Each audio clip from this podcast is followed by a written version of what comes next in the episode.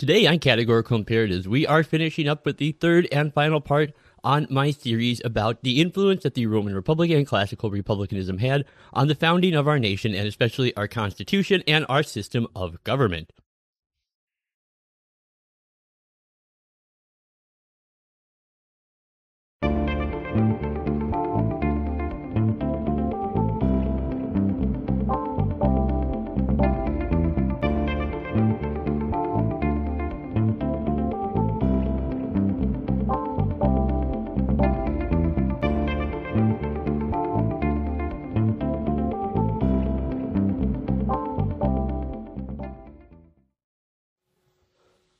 Hey, greetings. Welcome back once again to Categorical Imperatives. As always, I am your host, Lockean Liberal, and I do want to thank you all so much for joining me here today. Now, if you are new to the program, I would especially like to welcome you. Uh, this is the podcast where we're going to be using legal theory and moral philosophy to discuss current events related to law, politics, and culture.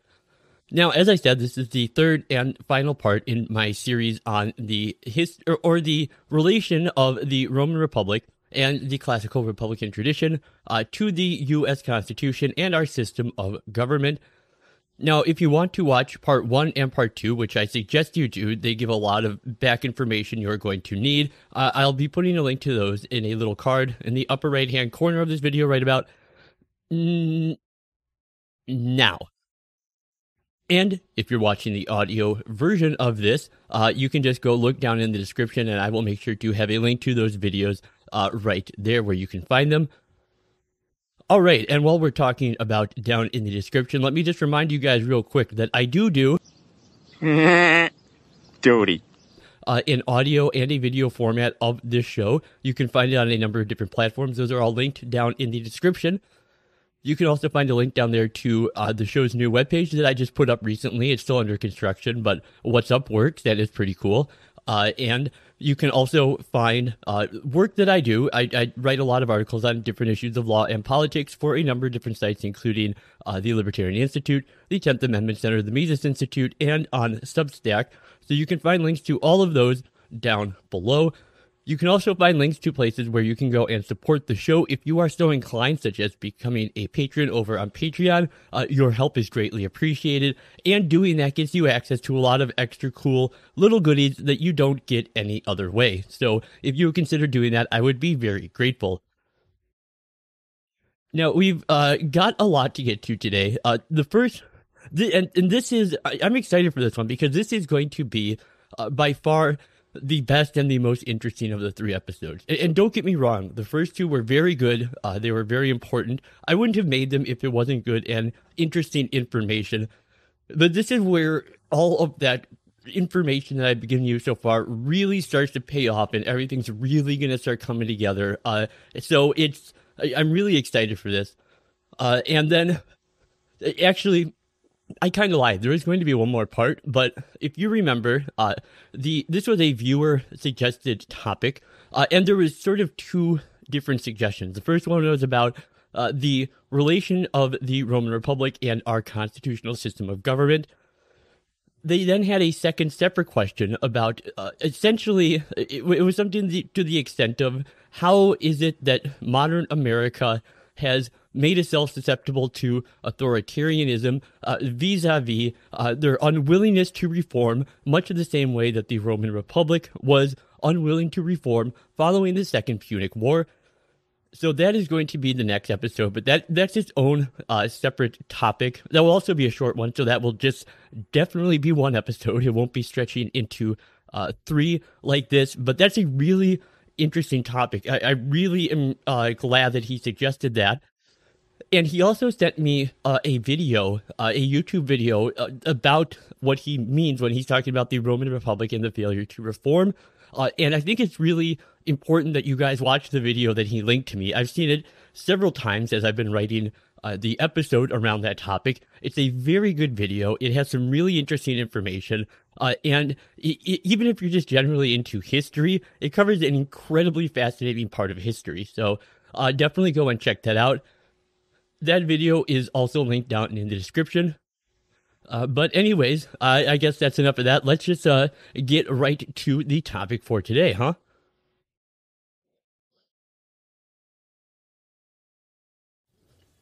All right, we need to spend a few minutes talking about virtue and liberty. Now, I've already touched on the importance of virtue and liberty in the Roman Republic, and I want to briefly discuss the similarities and differences between these concepts as they were understood by the ancient Roman Republic, as opposed to the Montesquieuian revision of classical republicanism and the way those terms were reimagined by them. Now, the Latin term for these concepts would actually be virtus and libertas, respectively. And I think it's crucial to understand that virtus and libertas are not so much the antecedents of our modern notions of virtue and liberty. Instead, they are more like a unique but very similar conception. Now, I can't spend nearly as much time talking about this as I would like to and still expect to hold your attention. So, uh, down in the video description, you will find tons of links to where you can find uh, all kinds of writings uh, on Virtus and Libertas being discussed from the same sources that I am getting my information from philosophers like Philo, Tacitus, Brutus, Cicero, uh, people like that. So let's start with Virtus. So, Virtus carries a connotation of valor, manliness, excellence, courage, character, and worth. Virtus applies uh, exclusively in ancient Rome to uh, a man's behavior in the public sphere, uh, i.e., to the application of duty to the republic, to republica, where intense competition for honor was modulated by an equally intense communitarian ethos that the Republica inspired. Now, because the Republica literally belonged to and concerned all citizens, they were all bound to defend it and participate in its management. Really, all for all could have been a, a, a, phrase that would be fitting to the Roman Republic. There was a concern for the common well being that took precedence over self interest or claims of friends and kin, and that is a big part of virtus. Now, this is exemplified in an example from uh, Livy's history where he talks about the overthrowing of the final king in Rome, Tarquin the Proud, uh, also known as Tarquinius Superbus, or as I like to call him, Superbus. Now, when the people of Rome decided that Tarquin was a dick and king sucked, and we shouldn't have one of those anymore, one of the founders who drove him out was Lucius Junius Brutus. And he is a direct ancestor of Marcus Junius Brutus of Et tu Brute fame. Now, the power of the king was then transferred into two consuls, each elected for one year. Now, during a time when Brutus was one of the consuls, he found out that his sons had been part of a plot to overthrow the republic and restore the monarchy of Tarquin, and it was Brutus's job to pass judgment. The punishment for treason back then was exactly the same as it is now, anywhere death. Now, accounts vary on what happened next, uh, but in what was considered to be a great show of virtus, Brutus did not hesitate to sentence his sons to death, and some accounts have him executing his sons himself right there on the spot, though it is much more likely that the execution was carried out by the lictors, who had among their duties the beheading of condemned prisoners. And it was this kind of social solidarity which called for considerable and frequent self sacrifice, underwritten by two important and converging ideological elements that Tacitus referred to as the principles of equality and the ethic of frugality. And next is libertas. Now, the Roman Republic perpetuated a sense of libertas in their strict rules of annual elections. And this is something that you will see uh, it, what, coming back to more modern times and the anti-federalists, uh, one of their biggest complaints throughout the entire writing and ratification of the Constitution is they really think that getting away from annual elections is a terrible idea. They even came up with a slogan where annual elections end, tyranny begins. And this is where that goes back to. So, essentially, Roman Libertas was predicated on annual elections, uh, also by the rule of law and of the Constitution, uh, which was written and instituted by Lucius Junius Brutus in 509 BC, uh, and furthermore, a belief that the government was a joint effort between the Senate and the people of Rome. This is the origin of the insignia SPQR that you often see on flags and symbols from the ancient Roman Republic. It stands for Senatus Populusque Romanus, the Senate and the people of Rome. Now, this essential and original meaning of libertas was status in the political community as a free person or a member of a political community. This led naturally to a broader understanding of the word that embraced the essential attributes of Roman citizenship and what it meant to be a free Roman and not a slave. And thus there was a close association between libertas and the concept of republica itself. Libertas embraced the rights that one could expect to enter, exercise simply by virtue of being a Roman citizen. Now, furthermore, libertas also included notions uh, of what we would call popular sovereignty, as well as the rule of law. Uh, and really, it was the first and fundamental attribute of Roman Republican liberty uh, that they were to be protected by popular elections with limited terms in office again, it generally no more than one year for any governing magistrate. This also uh, had with it a require uh, for the expulsion of kings. Uh, and in fact, Livy described the first act of Rome's new consuls as the imposition of an oath on the people that they would never tolerate a monarch again. The spirit of monarchy was, for Livy, a license of the elite while the essence of the Republican government was to give the people equal rights. Livy observed that Republican laws should be blind and inexorable, while the justice of a king is often subject to personal influence.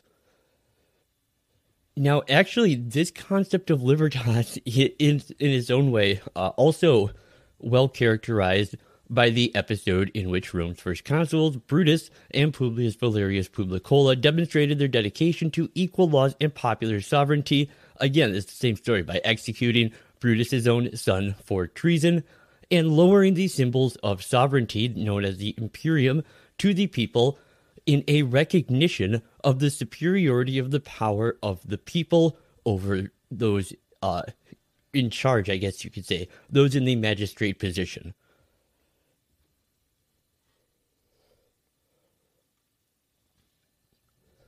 Now, with that out of the way, uh, let's move on to talking about what the Anti Federalist Republican vision was. So, uh, just a little bit ago, I was talking about how the Anti Federalists make a qualified but still very strong appeal to classical Republican heritage. I say qualified because the Anti Federalists, as we've talked about, are by no means simply classical Republicans. They share with the Federalists and with Americans generally a Republican vision that is much less communal, much more individualistic and commercial than the classical ideal. Their highest priority was one they shared with the Federalists, and that was the protection of individual rights and liberties. But the Anti Federalists contend that precisely in order to protect those individualistic rights and liberties, substantial ingredients of this old classical ideal in its Montesquieuian democratic reformulation of a republic must remain essential. As a Pennsylvania writer who called himself a federal Republican put it, whatever refinement of modern politics may inculcate, it is still certain that some degree of virtue must exist or freedom cannot live. So, right here, we see the concepts of both virtus and libertas embodied in the very words and ideas of the Anti Federalists.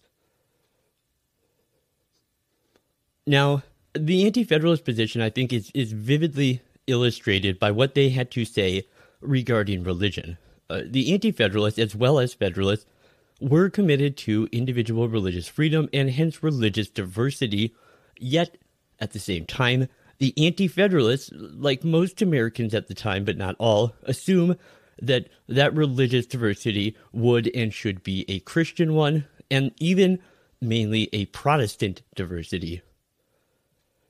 And what's more, they are convinced that Protestant Christian piety and religious education in the populace are essential foundations for civic virtue and citizenship, and without a widespread belief in God, who stands behind the laws, abiding justice, sanctioning morality, with reward and punishment in the life to come, that too many people will be tempted to think that they may neglect their civic duties for the sake of pursuing their selfish material interests.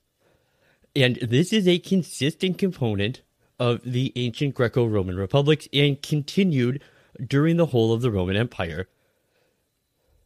And I think this is uh, well illustrated in the story of uh, Quintus Fabius Maximus. Now, this takes place during the Second Punic War when the consul uh, Gaius Flaminius was killed during the disastrous Roman defeat at the Battle of Lake Trasimene in 217 BC, and panic swept Rome because with their consular armies destroyed in two major battles, and Hannibal and the army of Carthage approaching Rome's gates, the Romans feared the imminent destruction of their city. The Roman Senate decided to appoint a dictator, and they chose Fabius for the role.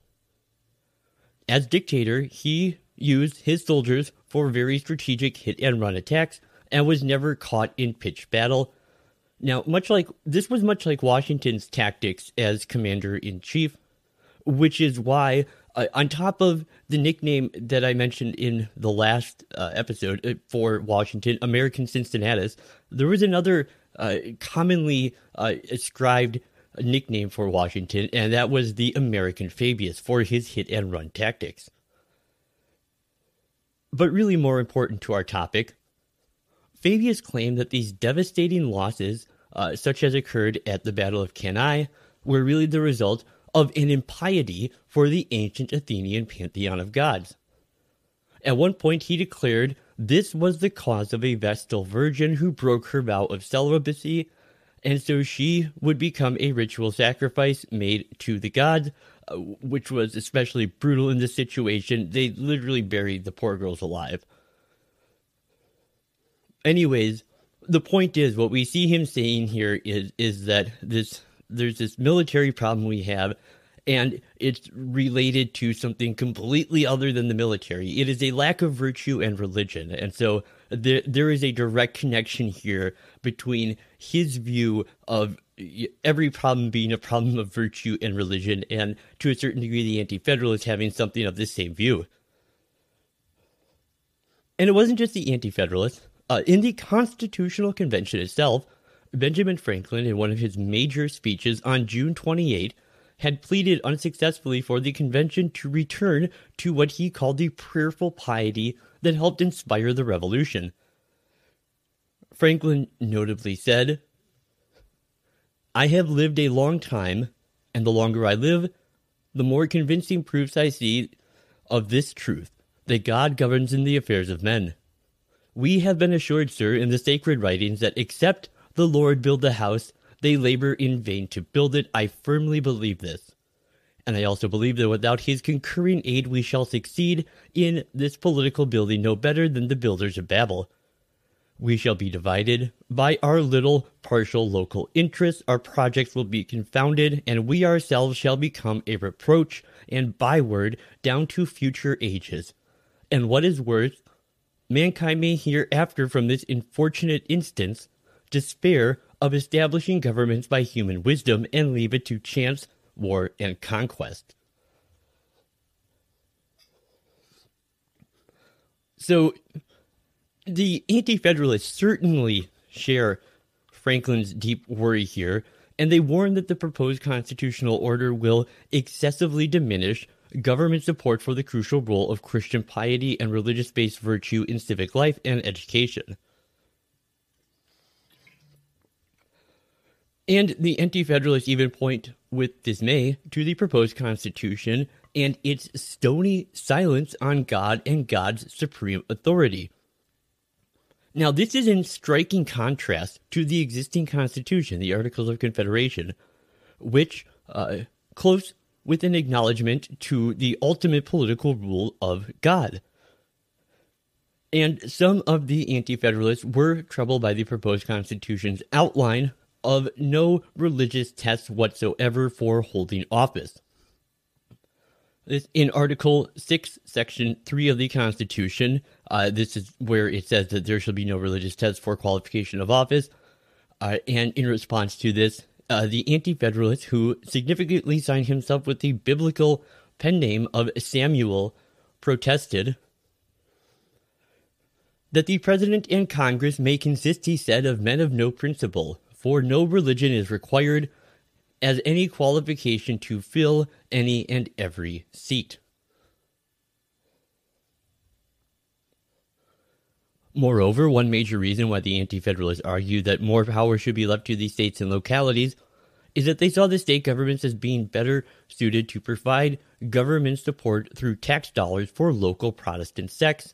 And this sort of limited establishment of religion, rooted in the local community and sentiment, already did exist at the time in many of the states, and it, it actually did continue to exist well into the 19th century.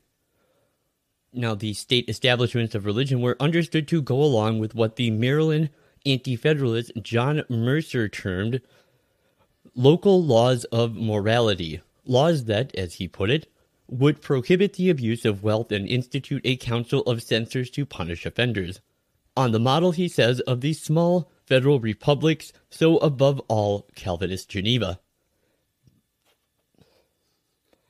But the concern for government support for religion and religiously based moral education was really only part of the reason why the Anti Federalists argued that we needed uh, ingredients of the classical ideal uh, that will it will be better maintained by keeping this balance of power weighted more towards state and local government. Even more important, they argue, is the fact that the state and local government is smaller in scale, hence less overbearing and domineering, and by the same token, and still more important, government at the state and local level tends to involve people uh, more to demand people to demand more from those who serve them, thus keeping control in the people's hands, preventing and guarding against elite aristocratic tendencies. And this popular participation in and thus control over the government is most widely activated through what Richard Henry Lee referred to the people's just and rightful control in the judicial branch. That is, through their service on civil and criminal juries. And the Anti Federalists warned that the proposed Constitution is going to contribute to a grave weakening of the people's democratic control over the judicial branch of government by uh, instituting a dramatic diminution of the power of popular juries in America, which will mutilate, they say, what is perhaps the most important institution for participatory democracy. Now, if this is a particular aspect you'd be interested in learning more about, I, have written a couple articles uh, and made some videos talking about the debate between uh, Publius and Brutus and the whole idea of judicial supremacy. So I'll put a link to those down in the description. This really gets into uh, the importance of the whole idea that uh, juries are deciders of both law and fact. That's just not especially relevant right here, but it is interesting all the same. But, anyways, moving on. To understand what the Anti Federalists were getting at in this warning, we must bear in mind the important historical fact that the power of juries in America at that time not only had the right, as I actually just alluded to, not only had the right and power to determine matters of fact in a case before them, but they also had the right and the power to interpret the meaning of the law. And this was a right uh, and power rooted very much in classical republicanism. But not only there, but also in the English tradition, and it is in fact greatly celebrated by Montesquieu, who interpreted the British Constitution as placing the judicial branch in the hands of the people giving them the supreme power through these popular juries. And it was above all this power in the juries to participate in interpreting the law and even to overrule a judge's interpretation of the law that made juries key democratic checks on aristocratic judicial activism. And anti federalists like the federal farmer correctly predicted and foresaw that under the proposed constitution, juries will lose the right to interpret the meaning of the law. Juries will be limited, they said, and they were absolutely right, to judging only the facts of the case before them.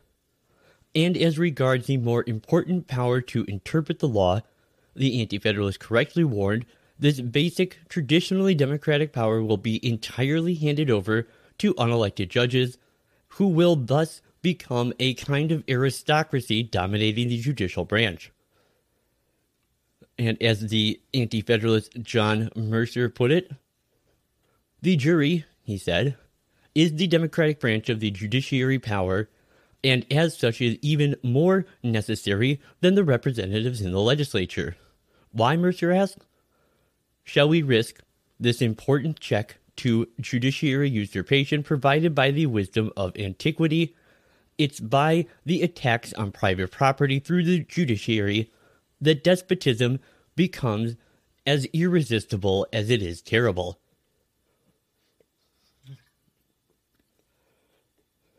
And in addition to making things even worse in their view, the anti federalists see that these aristocratic federal courts are given under this kind of institution the right to overturn local democratic jury verdicts.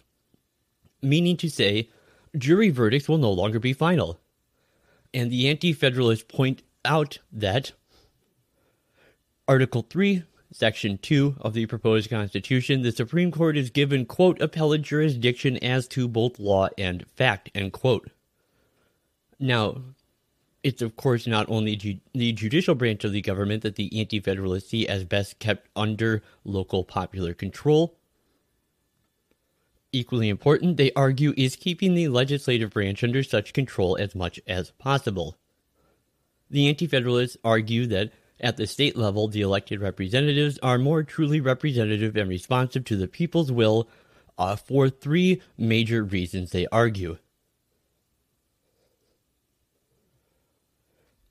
First, the state legislatures meet at a place, the state capital, that is closer to the people and thus better observed by the people. Second, the state legislatures tend to live more among the people and as a result are better known to the people in their personal lives and their character. And third, the state legislatures tend to resemble or mirror better the people's own character. They tend less to be an elite that live a lifestyle unlike that of the people. And here, the Anti Federalists, in effect, are articulating a specific theory of what genuinely democratic representation ought to mean. And this is an this is another point that really goes back to the whole idea rooted in the uh, Roman Republic of SPQR, Senatus Populusque Romanus, is that the people and the Senate should not be different things in their eyes. They should rule together. They should they should almost be two halves of the same power, uh, and they see this new constitution as doing away with that classical Republican vision. Now, Melancton Smith, who was a leading anti federalist speaker uh, and was a frequent debate opponent of Alexander Hamilton in the New York Convention, put things this way. The idea that naturally suggests itself to our minds when we speak of representatives is that they resemble those they represent. They should be a true picture of the people and sympathize in all their distresses. Or, in the words of Samuel Chase, who had been a major leader in the revolution in Maryland, a representative should be the image of those he represents. He should know their sentiments and their wants and their desires. He should possess their feelings. He should be governed by their interests with which his own should be inseparably connected. And the Anti Federalist said is only such representatives whom the people truly know as kindred spirits, that the people who will readily obey and follow with trust. as the very aptly named Brutus says, the confidence with which the, pe- the confidence which the people have in their rulers in the free republic arises from their knowing them. Now, no one expressed the critical bite of the anti federalist theory of representation better than an unknown Massachusetts writer who signed himself Cornelius, and he put things this way. The members of our state legislature, he pointed out, are annually elected. They are subject to instruction. They are chosen within small circles. They are sent a small distance from their respective homes. They frequently see and are seen by the men whose servants they are. They return and mix with their neighbors, have the lowest rank, see their poverty, and feel their wants. On the contrary, the members of the proposed Congress are to be chosen for a term of years. They're to be subjected to no instruction. They're to be chosen within large circles. They'll be unknown to a considerable part of their constituents, and their constituents will not less be unknown to them. They will be far removed and long detained from the view of the con- of their constituents, their general conduct will be unknown. Their chief connections will be with men of the first rank in the United States who have been bred in affluence, at least if not in excess of luxury. Let anyone judge whether they will long retain the same ideas as their constituents. And finally, the Anti Federalists also argue that if the power is kept more at a state and local level, then there's more likelihood the electorate representatives coming from the agrarian middle class of farmers, the yeomanry. Uh, and remember, this is something that I talked about recently that they saw as really important uh, in the Roman Republic is that you should have people coming from uh, the aristocracy, but from the landed aristocracy, because uh, it allows you the leisure time to be a representative and serve your people. But unlike a, say, a merchant or a banker, it doesn't have a drive towards selfishness and acquisitiveness of it. So this whole idea of a, a, a yeoman class of uh, representatives is absolutely just completely right out of the uh, Roman Republic's way of thinking. Anyways, where was I here? Um, yeah, they would be more likely to serve if the seat of government is closer by and the meetings are shorter and frequently interrupted, and having representatives who are yeomen tend to keep the leaders as well as the populace less luxurious, more moderate in their love of money and in their wealth, making the leadership less tempted to luxurious greed and ambition, and making the populace less likely to divide into hostile classes, separated by vast disparities of wealth and economic interest, thus preserving more of the classical homogeneity and similarity of lifestyle that's needed for fraternal and communal spirit. Whereas the writer who signed himself Cato said in his third letter, acquaintance, habits, and fortunes nourish affection and attachment. Or as Brutus says in his first essay, in a republic, the manners, sentiments, and interests of the people should be similar. If this be not the case, there'll be a constant clashing of opinions, and the representatives of one part will be continually striving against those of another. And echoing a major thesis of Aristotle's politics, which uh, just by and by happened to be uh, James Madison's most favorite book on politics. He apparently kept a copy of it by his bedside and read it almost every night. It's just a fun little fact.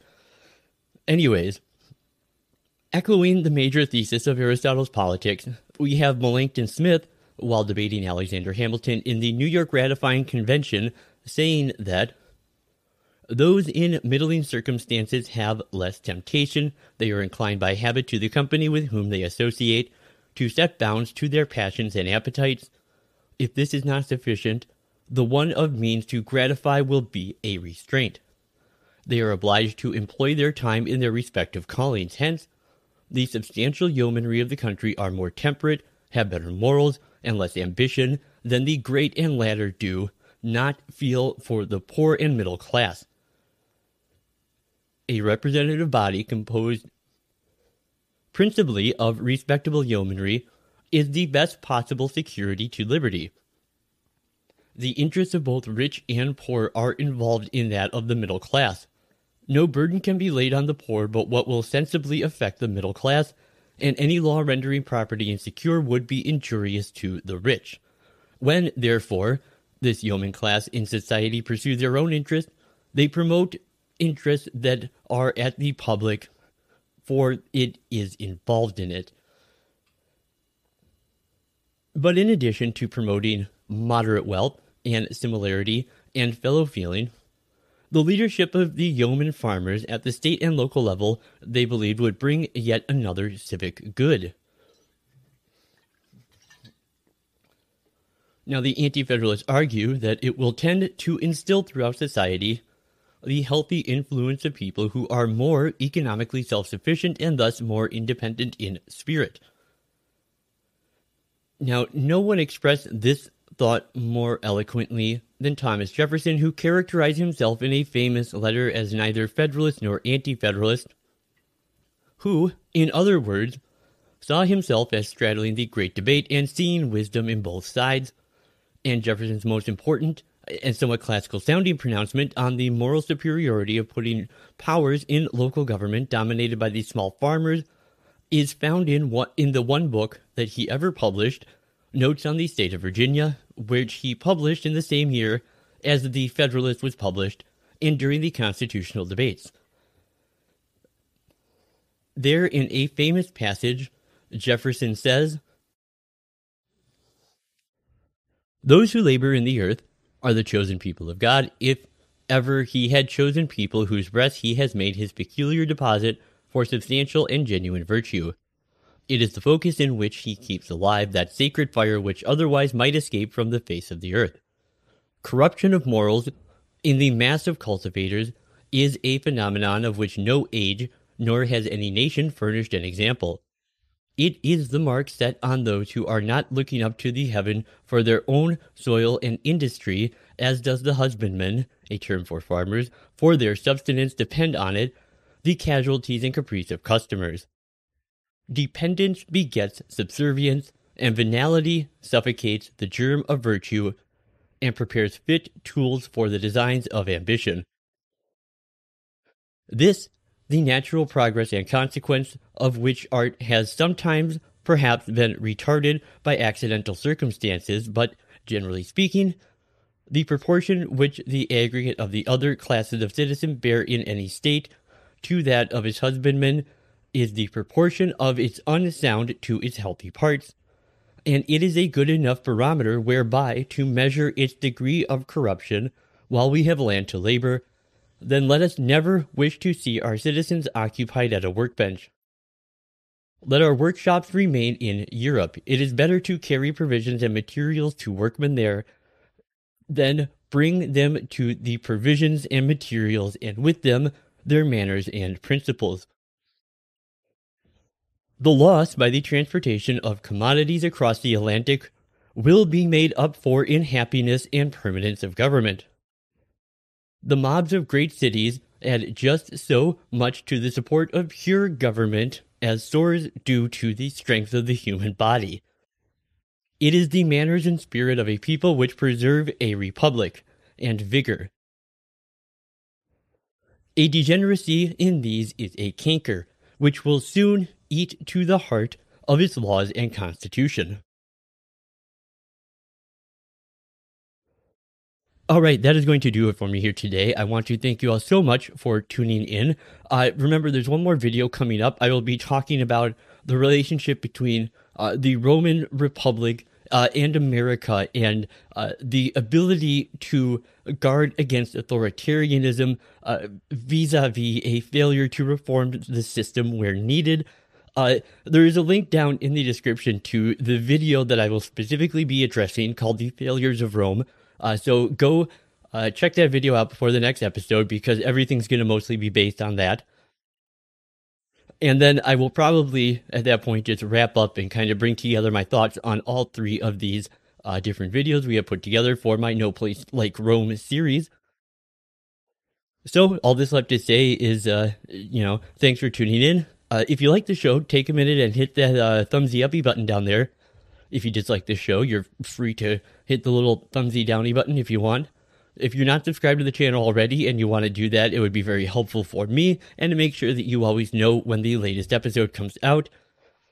And if you want to find me other places, you can find the audio and video format of the show, as well as places to support the show, such as Patreon, as well as our uh, homepage, uh, places where I publish articles, all kinds of great links like that down in the video description. So, uh, yeah, I guess uh, until next time, this has been me, Lockean Liberal, for Categorical Imperatives, talking about the Roman Republic, virtue, and liberty. And of course, as always, Delenda est Carthago.